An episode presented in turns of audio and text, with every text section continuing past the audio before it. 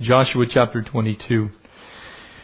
Now, as I was reading this, you know, some of us in here have been around long enough to have experienced uh, warfare. Have to, you know, there's a few of us in this room that were in that uh, age in which we were still drafting people into the military. Uh, there was it was not a voluntary army, but it was actually a draft-driven army when I was uh, 18 years old, and I remember the day that President Nixon announced an end to the Vietnam War, that the war was over. We were withdrawing all of our troops, and I was overjoyed because my draft number that year was six, uh, which meant I was going to the United States Army and to the front lines, uh, which would would have meant the jungles of Vietnam. And so, yeah, Rick and I were right there in the same. We were like dead, D E A D, dead front lines. And of course, the last year was, you know, just brutal. The Tet offensive prior to that, just lots of things going on. But I remember, you know, just thinking about my friends that were already there that were coming home and how it had been uh, very, very difficult, especially the last couple of years. The whole war was not good, but the last couple of years it just seemed like there was almost no purpose to it. It was like in specifically then men, because women were not allowed in the battlefield at that day and time. Uh, but it was specifically young men, 18 to about 21 years of age, that were being killed, and you saw it in the paper every day. It was before internet. I know it's hard to imagine, uh, but you didn't get your news in 2.7 nanoseconds. Uh, you actually had to wait for somebody to report it, and it came on the evening news, and there was always kind of a, an update or a report. And I remember uh, listening to one of those reports, and I had a really dear friend I played basketball with my senior year of high school, and uh, he he had volunteered because he believed in America, and he was immediately taken in as a tremendous athlete. He was actually trained as a Green Beret. Uh, his second day in Vietnam, he was shot through the forehead and killed. And I remember talking to his mom, Mrs. Alvarado, and I, I, you know, what do you say when you're 18 years old, 17, 18 years old to someone who's lost their child. And, and I remember just thinking to myself, wouldn't it be great if everybody came home and the war was over? And it wasn't very long after that that that's exactly what happened. I was in a 1H holding classification until I was 35 years old, waiting for the next war to start. And fortunately, I made it to 35, and we didn't have a war, so I didn't get the privilege of serving my country. I would have gone for sure if it had come up. But that's the picture that we have here now in the book of Joshua. And we need to look at it this way as the body of Christ. We do not battle, we don't war against flesh and blood, but against principalities, powers, the rulers of darkness of this age, heavenly hosts of wickedness in high places. There are demonic forces at work in our world, and there's a real war going on. But in Christ, we enter into his rest. We enter into his peace. There is a purpose for the fighting. Sometimes when we look at war, especially with what's been going on even in our country, these horrible things, these riots, and and I'm not here to take a side or to pronounce judgment on anyone, but war is awful. It's horrible. It's never good. Fighting is not good. But it would be even worse if there were no purpose to it. And fortunately, we can say for the most part in our nation and our history that all of our wars have been fought, generally speaking, with some purpose behind them. But when you come home, you're supposed to come home and rest. And that's really the story here in this 22nd chapter. The battle's over. The victorious soldiers are going to be sent home and they're now going to go and and rest. They're they're going to receive an honorable discharge, if you will, uh, in the Lord. And so the first thing we see uh, is the Lord working through Joshua to discharge the soldiers. There's an old Italian proverb, and it says that the blood of a soldier is what makes a general great.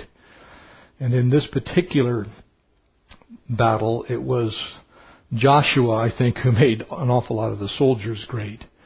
But the fact of the matter is, is that for any war to be waged effectively, everybody has to be doing what they've been called to do.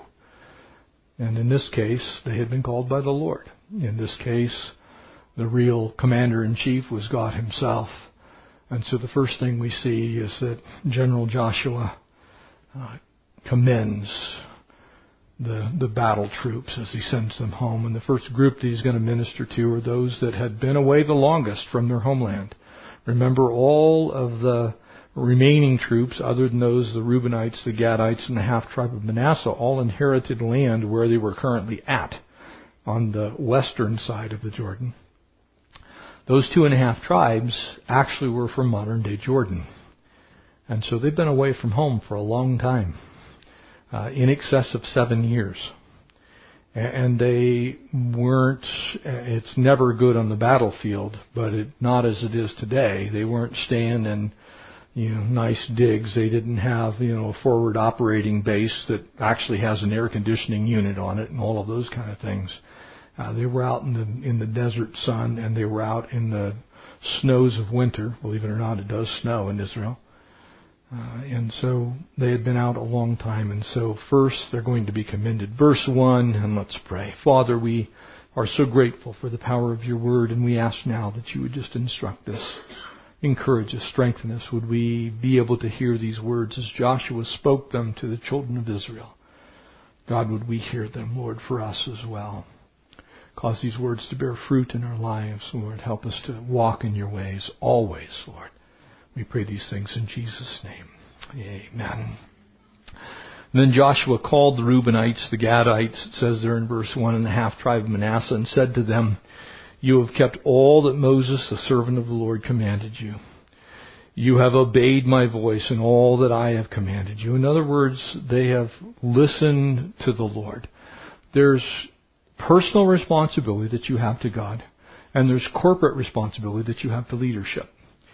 I have a certain level of authority over the body of Christ in my position as a pastor, but we all answer to God. Amen? And so you have to do both. Uh, because a church or an army that's chaotic, when there's no leadership, and if that leadership doesn't go from the commander in chief, then let's just make God the commander in chief, amen? Just like our president is supposed to be the commander in chief of our armed forces, which I'm not sure he does a great job of that, but the bottom line is he is the commander in chief. God is the commander in chief, and he passes those orders down. And in this way, he passed them down to Moses. Moses then passed them down to the troops. And so they're following through in these things that the Lord has said. And so he says, You've obeyed my voice in all that I've commanded you, and you have not left your brethren these many days up to this day, but have kept the charge of the commandment of the Lord your God. And so they had been faithful. And when you look throughout, especially the New Testament, the pastoral epistles, that is the number one qualification for service and ministry, is simply to be faithful to stay the course, to stand in, to, to be there.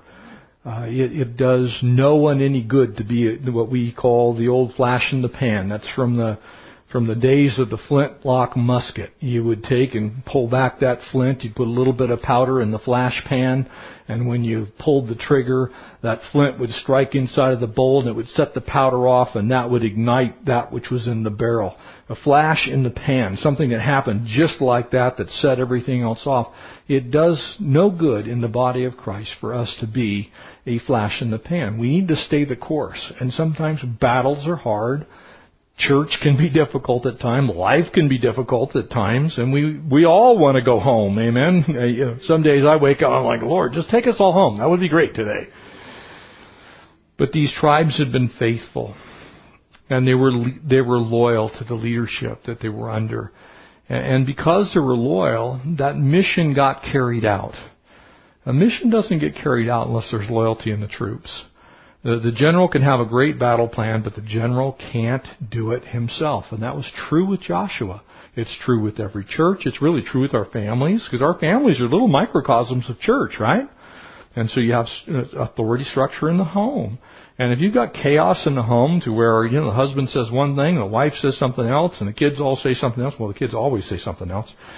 But you, you've got, then you've got chaos and you don't have anybody being faithful and everybody kind of does their own thing which ends up in the book that's going to follow this, the book of Judges. And everyone, everybody did what, that which was right in their own eyes. And so this is a picture uh, of, of how we have our, our devotion to the Lord. Uh, my devotion has to be to the Lord. Your devotion has to be to the Lord. It's that Colossians 3 principle found there in 20, verse 23 and 24. Whatever you do, do it heartily unto the Lord, not unto men, knowing that from the Lord you will receive that reward of the inheritance, for you serve the Lord Christ. I, I, I don't serve you. You don't serve me. We all serve the Lord. The church doesn't function by simply somebody calling the shots. The church functions by us following the Lord heartily together and each person taking up their part uh, in the battle. Uh, this church won't function without Jerry sitting at the soundboard. It won't function without you know somebody doing PowerPoint back there tonight. Tonight it happens to be uh, as we we sit there and it's Brittany and and sometimes it's Richard and Christopher's making CDs, and we have people in children's ministry tonight, and Judy's back in the nursery. There's all kinds of things. Coffee did not make itself. Okay, that's all. That's how the body of Christ works. Amen. I can't do all of that, but we need all that happening for church to happen. Amen. So this is a picture of us just serving the Lord, and wherever you are, in all of that, you serve the Lord heartily and I serve the Lord heartily. My principal job is to study and to make sure that I'm ready to communicate God's Word to you, to pray, to counsel, to do those things. But we all have to do our part. And if we do, we get the rest. If we don't, then we all get to struggle. If you don't do your part, I don't do my part, then we're all going to struggle together. The second thing he does is he discharges them. And notice what it says in verse 4. And now the Lord your God has given rest to your brethren. I love that. Anybody in here like dying for some rest? Yeah, I am. I look at my life and it's just like that's the one thing that I really, really, really want to be able to do. And, and I'm talking in a practical sense. If you were to ask me, what would you like to? I'd like to take a nap. I don't know how many of you, I, and, see, I'm actually envious of people who can nap because I cannot nap. I'm a non-napping person. I'm one of those people that I, I if I have the time, I sit down in the chair and I, you know, I kind of get my little snuggly blanket thing and I pull it over there and I start thinking. That's what I do. And then my brain gets going and before you know, I'm up, I'm doing something. I don't rest very well. And that's because I'm still battling. These guys were done with the battle. It was time to rest. For he has promised them this. And now therefore return and go to your tents and to the land of your possession, which Moses, the servant of the Lord, gave you on the other side of the Jordan. They fulfilled their mission. They'd kept their promise, and now they were free to go home. And this concept of rest is really important here in the book of Joshua, especially these last few chapters, because it's so much more than just the end of war. It's inheriting that which you've warred for. It's not just the cessation of hostilities a lot of people, you know, if you've, if you've seen any of the pictures, especially of the Second World War, you know, VJ Day, VE Day, you see all these troops just coming, they're piling on ships and they're going home. It's easy to be thankful for the cessation, cessation of war, but if you come back to a place and it's still warring at home, or, or you don't have work, or there's, there's no peace and you don't have rest, then the war kind of seems like it was for nothing. God wants us to have rest from that war. And so he sends them back for that specific place and purpose. And it, it kind of has a picture of both victory and security. It's not just uh, hostilities aren't going on anymore. It's you've actually won. Have we won in Christ? Yes, we have. If we've actually won in Christ, which we have, then we have security in Christ. We abide in the vine. And, so now we're walking in Him. The result of that is that we have peace with God. Amen? And if we have peace with God, then we have rest. We're not out there, oh man, I don't know what's going to happen. I'm walking in that rest. It's exactly what God had promised through through Moses, and so this is kind of them taking hold of that. It's a beautiful picture. If you were with us and we studied the book of Hebrews, Hebrews chapters three and four uh, give us this beautiful picture that in Christ we enter into His rest. And that's what we should be endeavoring to do. And notice I didn't say working to do because you can't really work to rest. Okay? It just doesn't work that way. But you can endeavor. That means to set your mind on His things. That means to have His peace that guards your heart and your mind. It means for you to take up those things and do those causes which you have been called to do by Him because His yoke is easy and His burden is light. Amen? When I take up other things that aren't for me, then my yoke is easy, my burden is not light, it's very heavy and it's burdensome. And so it's really a picture of us just doing what God's called us to do and not worrying about what everybody else is supposed to be doing in the Lord. Can I remind you that most gossip starts by us worrying about what we think other people ought to be doing in the Lord? Something that we think they should do because they're not doing that, then something comes into my life. And we then begin to complain about that. And so this is a picture of total rest. It's like, Everybody's doing what God's called them to do, and because of it, the whole nation ends up at rest, at least for a time. The yoke of his, that Matthew 11 passage. You know, it's just, we want that deep rest that we can get in Christ. And it's easy. That, that yoke of his discipleship is easy. It's not hard. Verse 5, he goes on now to give us uh, just this beautiful picture you see, he, he's going to admonish them. He's also going to encourage them. So he's going to give them a strong exhortation to do what is right. And sometimes people don't like it when you give them a strong exhortation to do what's right because it kind of comes across like you're trying to tell them, well, do this. But if I'm simply steadfast in what I believe God's called us to do, and the easiest way to do that, by the way, is simply repeat what the Word says, then I have God's authority behind the words that I speak. And when I do that, I can admonish in my encouragement. I can say, look, do these things. And I can say that strongly. I, don't have to worry about it ever being wrong. I don't have to worry about somebody, you know, coming up with some other way that's better. God's ways are always the best ways. God's ways are always the highest ways. God's ways sometimes we don't know them because He's smarter than we are. But when I simply admonish people to do what God's Word says, I am actually encouraging them. And that's what he does next. And if you remember there when they were at Mount Ebal and Mount Gerizim, you had the curses and the blessings. Amen? And remember, at that place, you have to have both. You always must keep in view that the commandments of the Lord contain both things. There's not just a whole bunch of do's, and there's not just a whole bunch of don'ts. There's do's and don'ts. There's blessings and there's curses. These are the things that you should do because you're being obedient, and these are the things that you shouldn't do because you're being disobedient. So you have the blessings and you have the curses. It's a picture of God's character. We have to put off the old and put on the new. You see, it's the same picture in the New Testament. Okay, you have the blessings of God that come in obedience, and you have the curses of God that come in disobedience. If you do what He says, you end up walking in this glorious state of bliss in the Lord, and if you do not what He says, then you end up in all kinds of issues and trouble. Anybody ever gotten in trouble for not doing what God's Word says? Wave your hands. Yeah. It's pretty simple to see. And yet some people think that when you tell someone, thus says the Lord, that you're somehow being mean to them. No, I am admonishing you. I am encouraging you in the Lord. God says what he means, means what he says, and that's always the best course of action. Always. Don't underestimate God's ability to be right. Because he's right 100% of the time. Not 87%. Not kind of sort of if you agree with him. He's always right. You could do an entire message on verse 5, and we'll just take these seven secrets to success in the Lord uh, just in a, in a brief way tonight because it's important that we get through the chapter. But take careful heed. That is exactly what the writer of Hebrews says. Take heed. To, to give it substantive, absolute, heart rendering thought.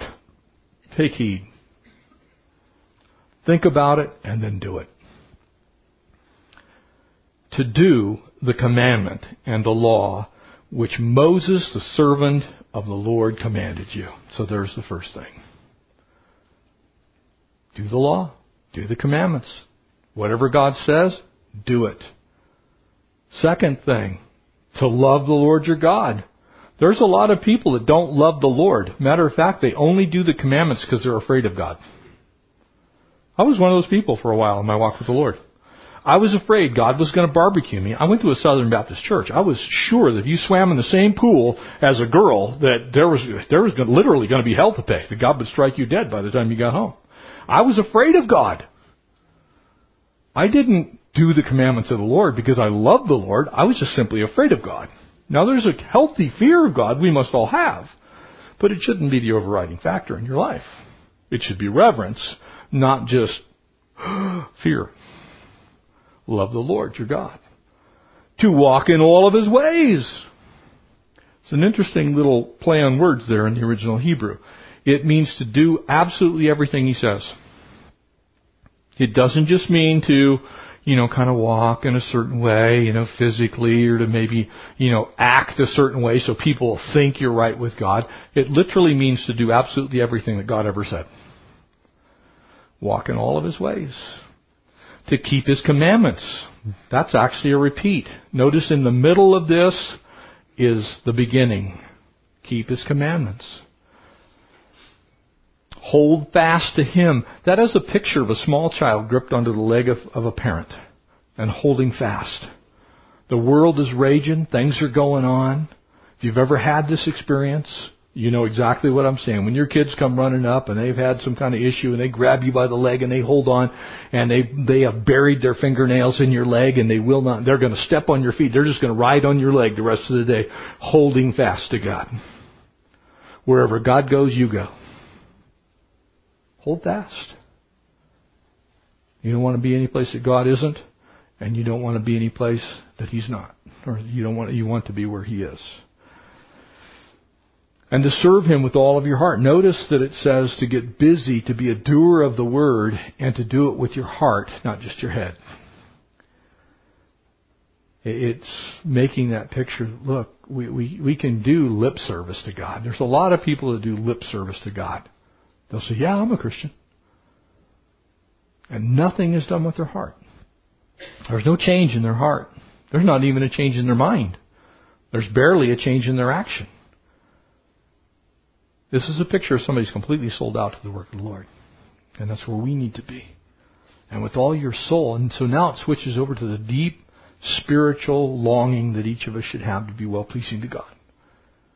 And not just with your head, but with your soul that these things are done. And so he admonished him. He says, Look, guys, just go live for the Lord. And you could almost encapsulate this in exactly what the Shema says. Amen? Love the Lord your God with all of your heart, your soul, your mind, and your strength. That's what the Jews say in the morning when a Jewish family wakes up. The father is supposed to pronounce that, that blessing.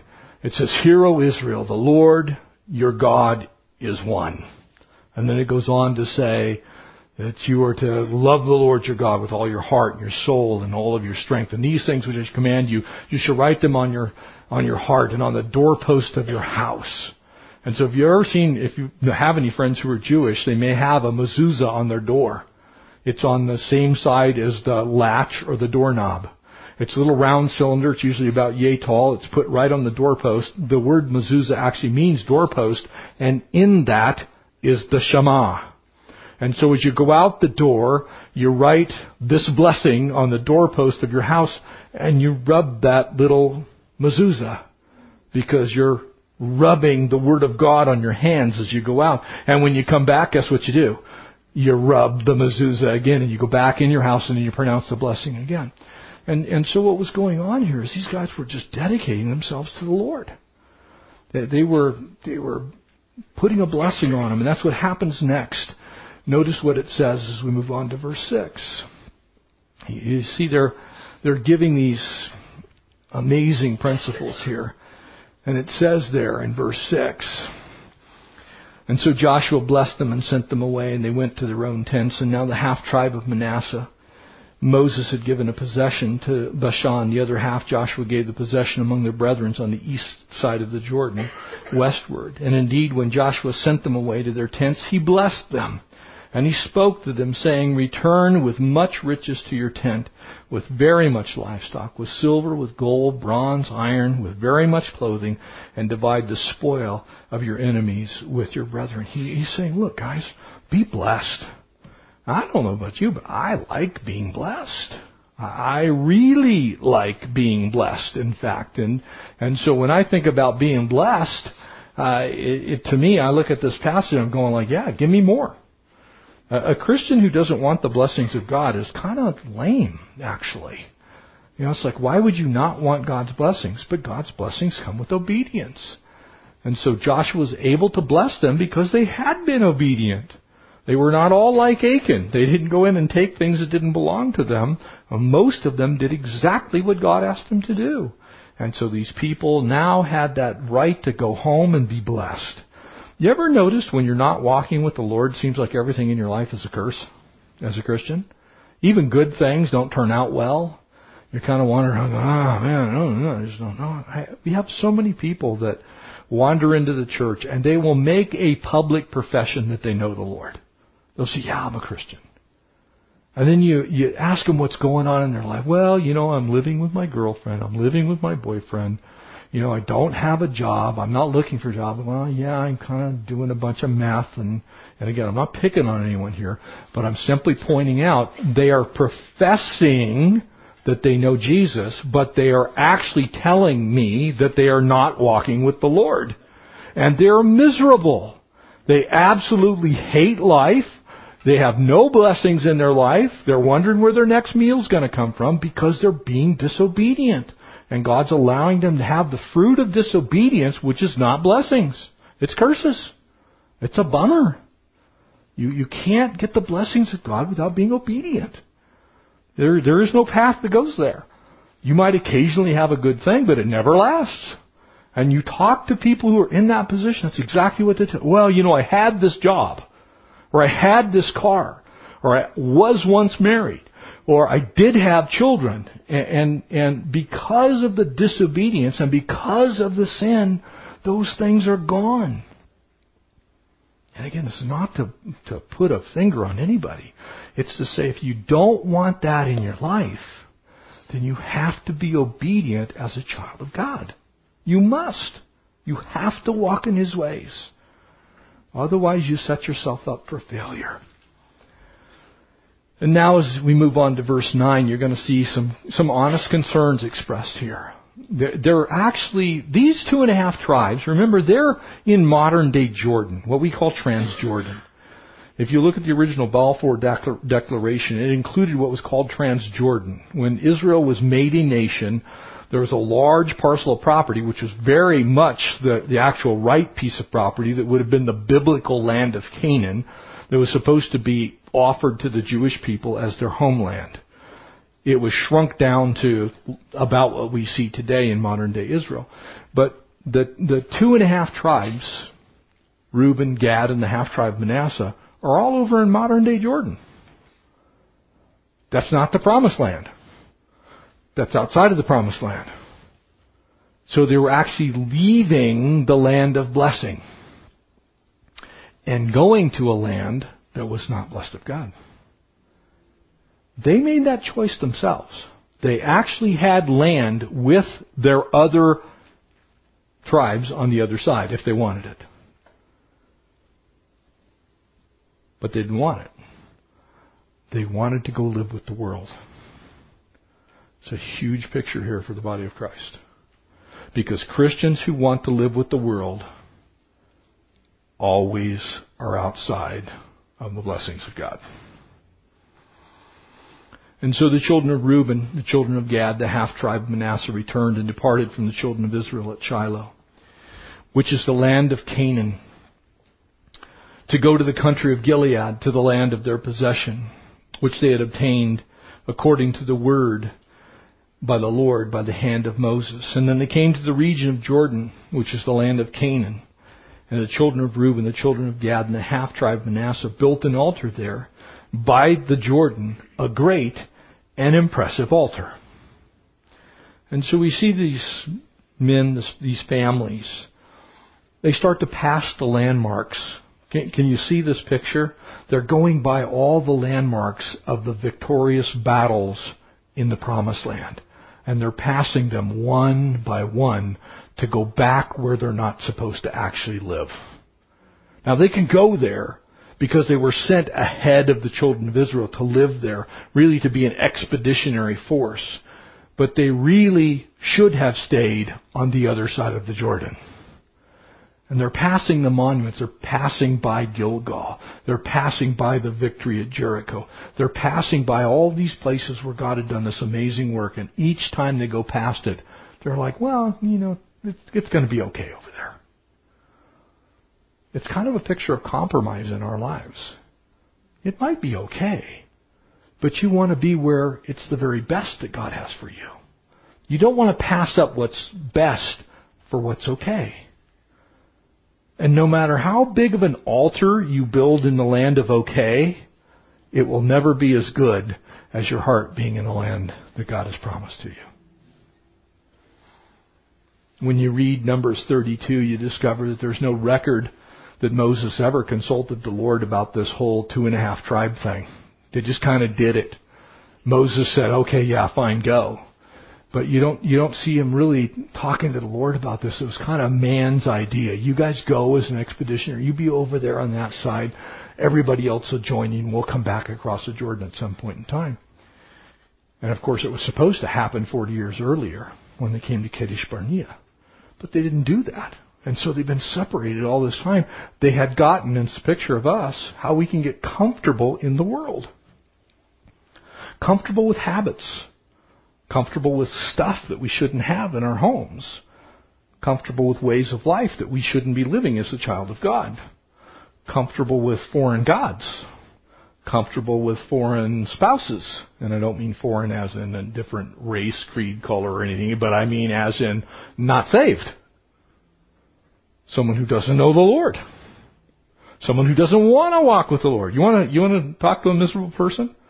Talk to a couple where one of the two is saved and one of the two is not. You want to talk to two miserable people. They're both miserable. They're miserable for different reasons, but they're miserable. Why?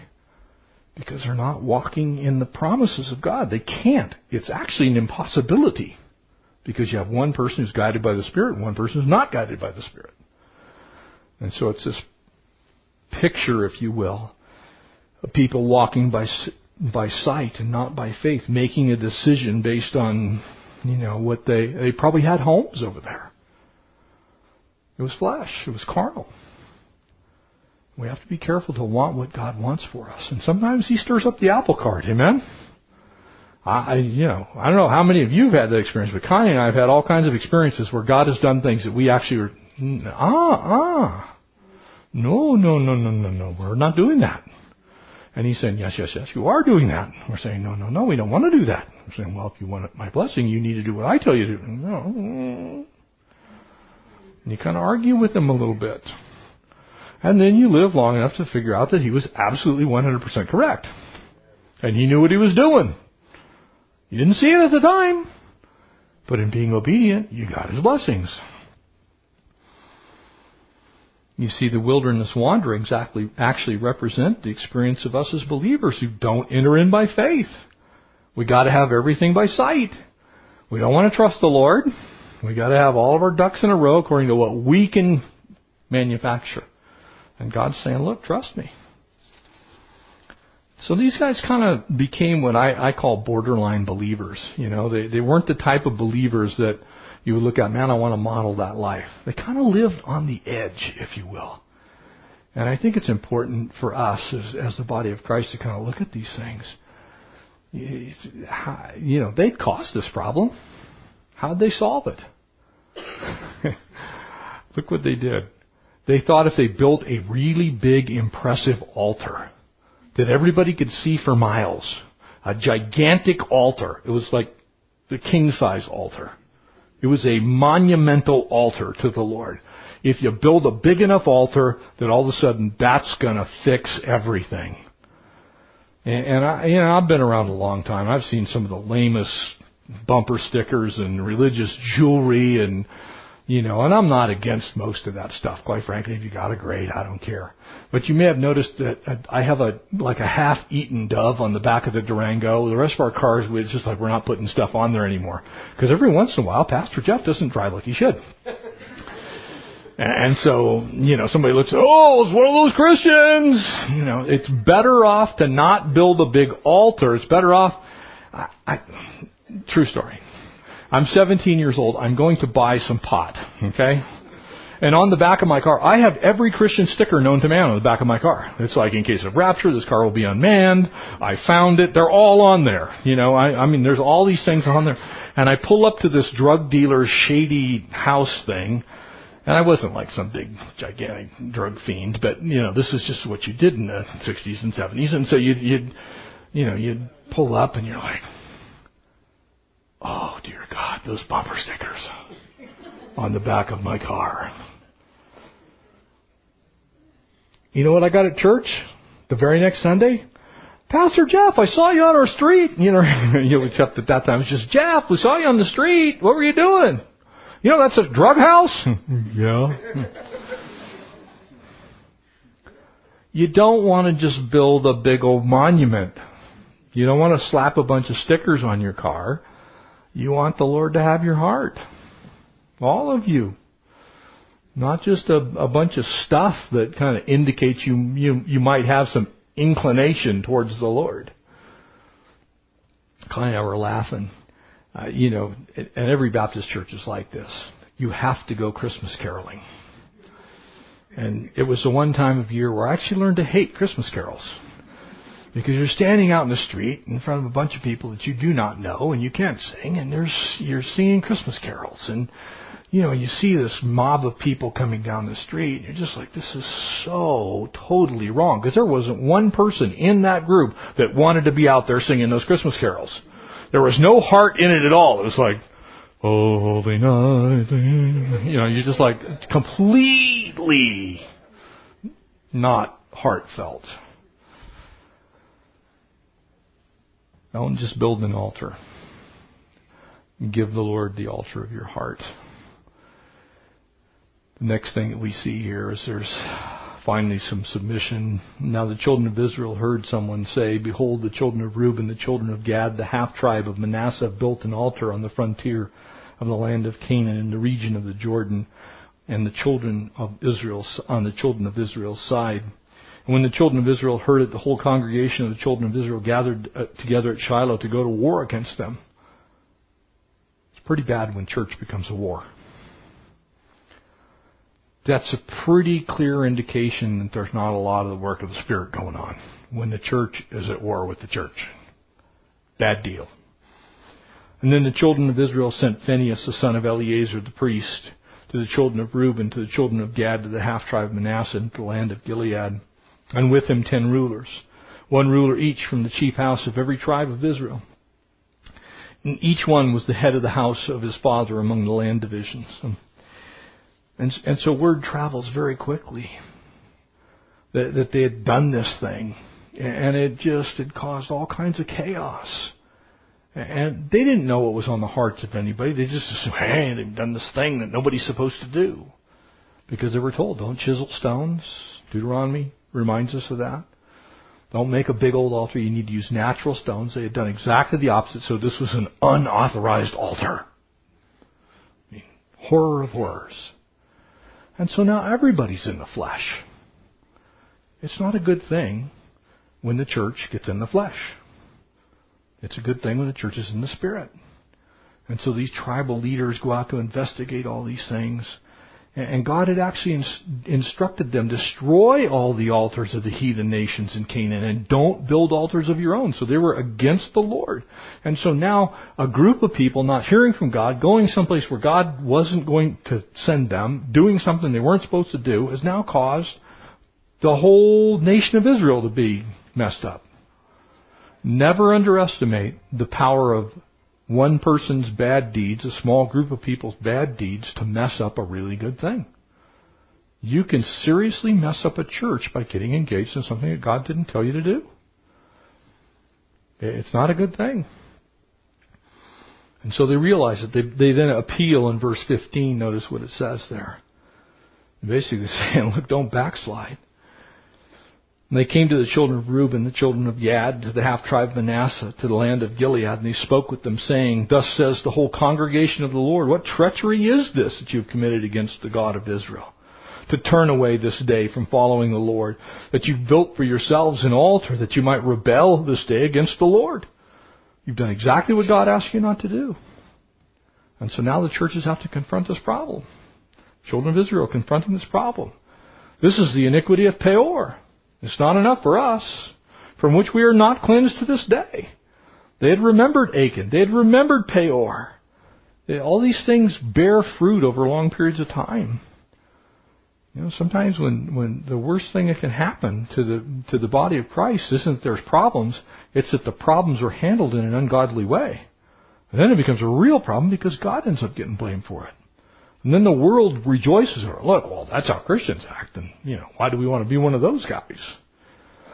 And although there was a plague in the congregation of the Lord, that you must turn away this day from following the Lord.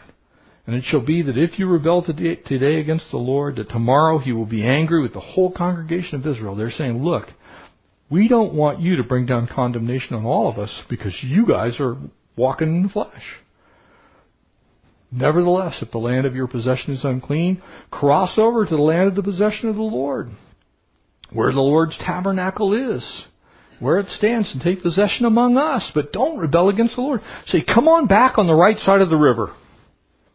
They're saying, look, you're welcome over here with the rest of us. Don't stay over there where you're not. If it means you've got to build an altar over there that's not authorized by the Lord, then come back over here with us. He's showing, look, here's, here's where the Lord is. Come back where the Lord is. Sometimes when you, when you talk to Christians who are engaged in things they shouldn't be engaged in, it makes them really, really, really upset. They get super angry with you. How dare you get, you know, you're getting involved in my life. Are you trying to play holy? No, I'm just telling you what God's Word says. God's Word says don't do these things, and you're doing these things. You're gonna, you're gonna bring condemnation on yourself, and you're gonna shame the name of the Lord. Come back over here.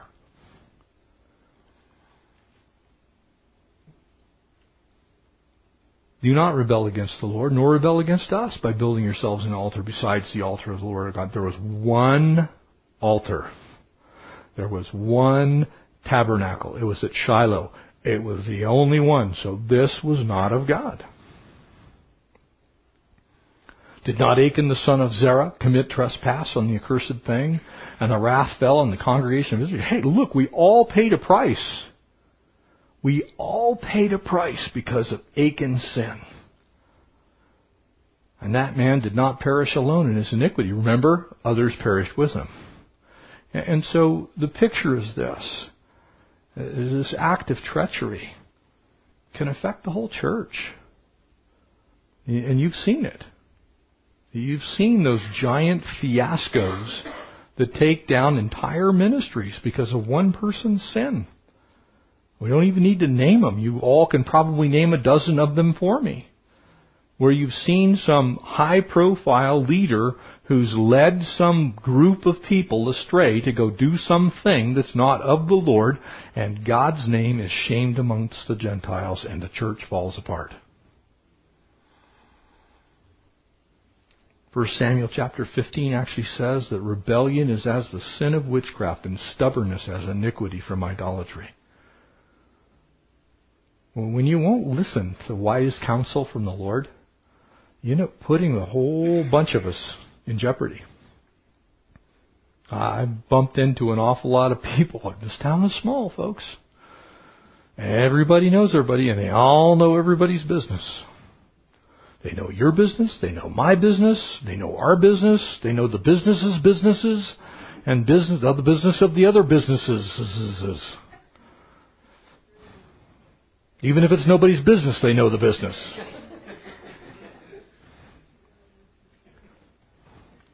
I've heard this one. Yeah, I saw so and so, and they had like three 12 packs in their cart at Jensen's. I'm like, oh Lord, the people you gave me, you know.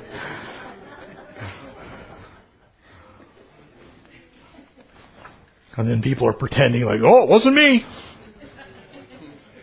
It was the woman you gave me. She invited a bunch of people over.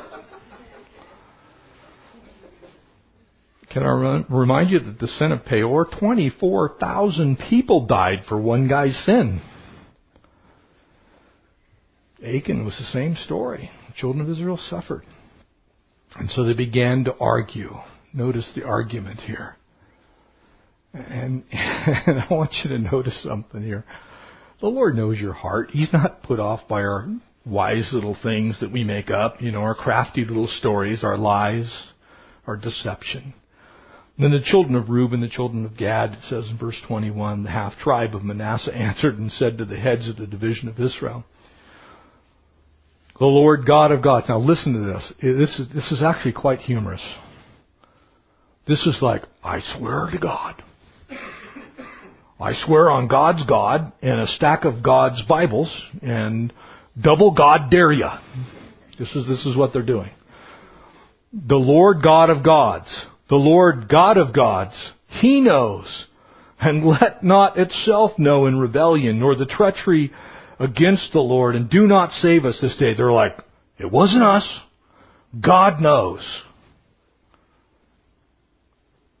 If we've built ourselves an altar to turn from following the Lord, or if to offer a burnt offering or grain offerings, or to offer a peace offering, actually what they were being was lazy. They didn't want to go from their homes to Shiloh. That was the actual issue. We'll just build an altar over here. It's short. It's kind of like the folks that habitually come late to service. Not quite as bad, but similar. It's just like I can't get there on, I can't leave the house 10 minutes earlier. Get there at the last song, maybe. Yes, I'm kind of picking on some folks here. It's like, get up earlier, alright, already. Give God your best. Be there on time. People have invested their time, invested their talent, invested their treasure to bring you near to the Lord. Don't just build your own. You know how many people I have? Well, you know, I was listening to Chuck on the way in. the Lord knows my heart. It's kind of the same deal. Or to offer a peace offering to it, let the Lord Himself inquire require an account. You know, they're just calling on the Lord. But if in fact we've done it in fear for a reason, saying, What time to come to your descendants may we speak to your, our descendants? What have you to do with the Lord God of Israel? They're just going on and on about the Lord and who He is. For the Lord has made the Jordan a border between you and us, and the children of Reuben and the children of Gad. You have no part in the Lord, and so your descendants will make our descendants cease from fearing the Lord. You, you get the picture? And they just go on and on. And therefore we said, now let us prepare and build ourselves an altar.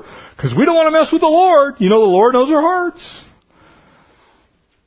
But that it may be a witness between you and us and our generations after us that we may perform the service of the Lord before Him. For our burnt offerings, our sacrifices, with our peace offerings, that your descendants may not say to the descendants of ours in time to come, you have no part in the Lord. And therefore we said, that it will be that when we say this to our generations to come, or we may say that there is a re- replica of the altar of the Lord which our fathers made, though not for burnt offerings, or not for sacrifices, it's not the real one. Just want you to know that. Want to be really clear here. But we worship at the not real one. We're not going to go to the real one. We're going to worship right here. For sacrifices, but it is a witness between us and you.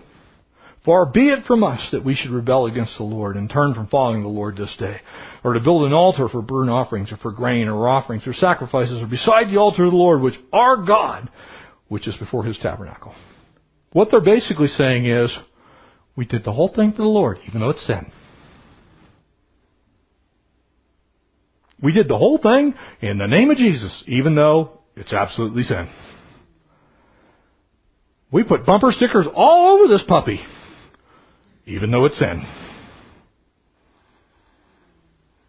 An awful lot of questionable things have been done in the name of the Lord. I've had people tell me that they're living with their significant other because the Lord told them to. I've had people, well, you know, uh, we're, we're not actually going to get married because the Lord told us we would lose our social security. No, the Lord didn't tell you that. All kinds of questionable things have been done and then tack on to the end of it, the Lord said so. And just because you follow something with the Lord said so, doesn't mean the Lord said so.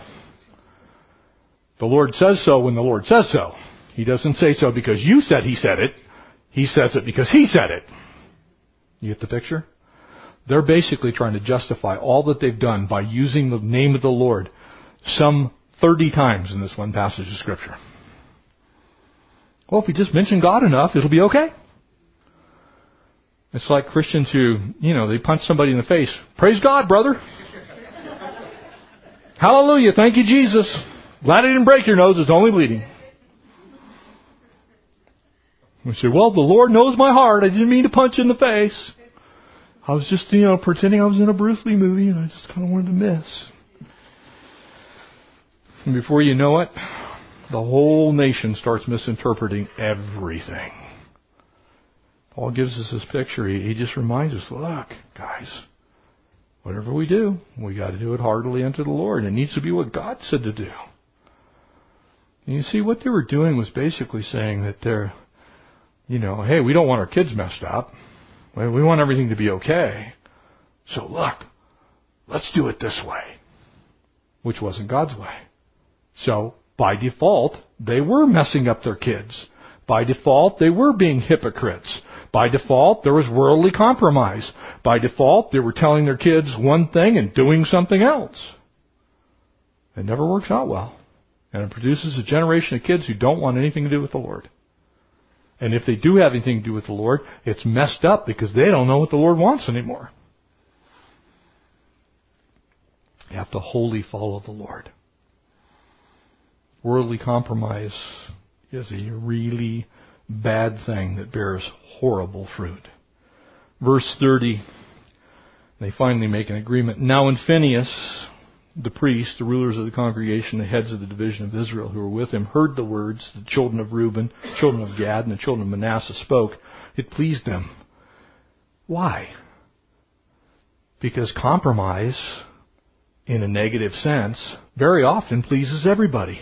We'll just all be in sin. You make up your nice little excuse, we'll listen to your excuse, and pretty, pretty soon nobody's walking with the Lord. Phinehas the son of Eleazar the priest had said to the children of Reuben, the children of Gad, the children of Manasseh, This day we perceive that the Lord is among us, because you have not committed this treachery against the Lord. Now you've delivered the children of Israel out of the hand of the Lord. That's not true. They went right back to their practices. It appeared that way. That's what they said they were going to do, but it isn't what they did. And Phinehas, the son of Eleazar the priest, the rulers returned from the children of Reuben, the children of Gad, and the land of Gilead to the land of Canaan, to the children of Israel, and brought back word to them. And so the thing pleased the children of Israel. And the children of Israel blessed God, and they spoke no more against going out against them in battle to destroy the land where the children of Reuben and the children of Gad dwelt. The children of Reuben, children of Gad called the altar a witness, for this is a witness between us and the Lord.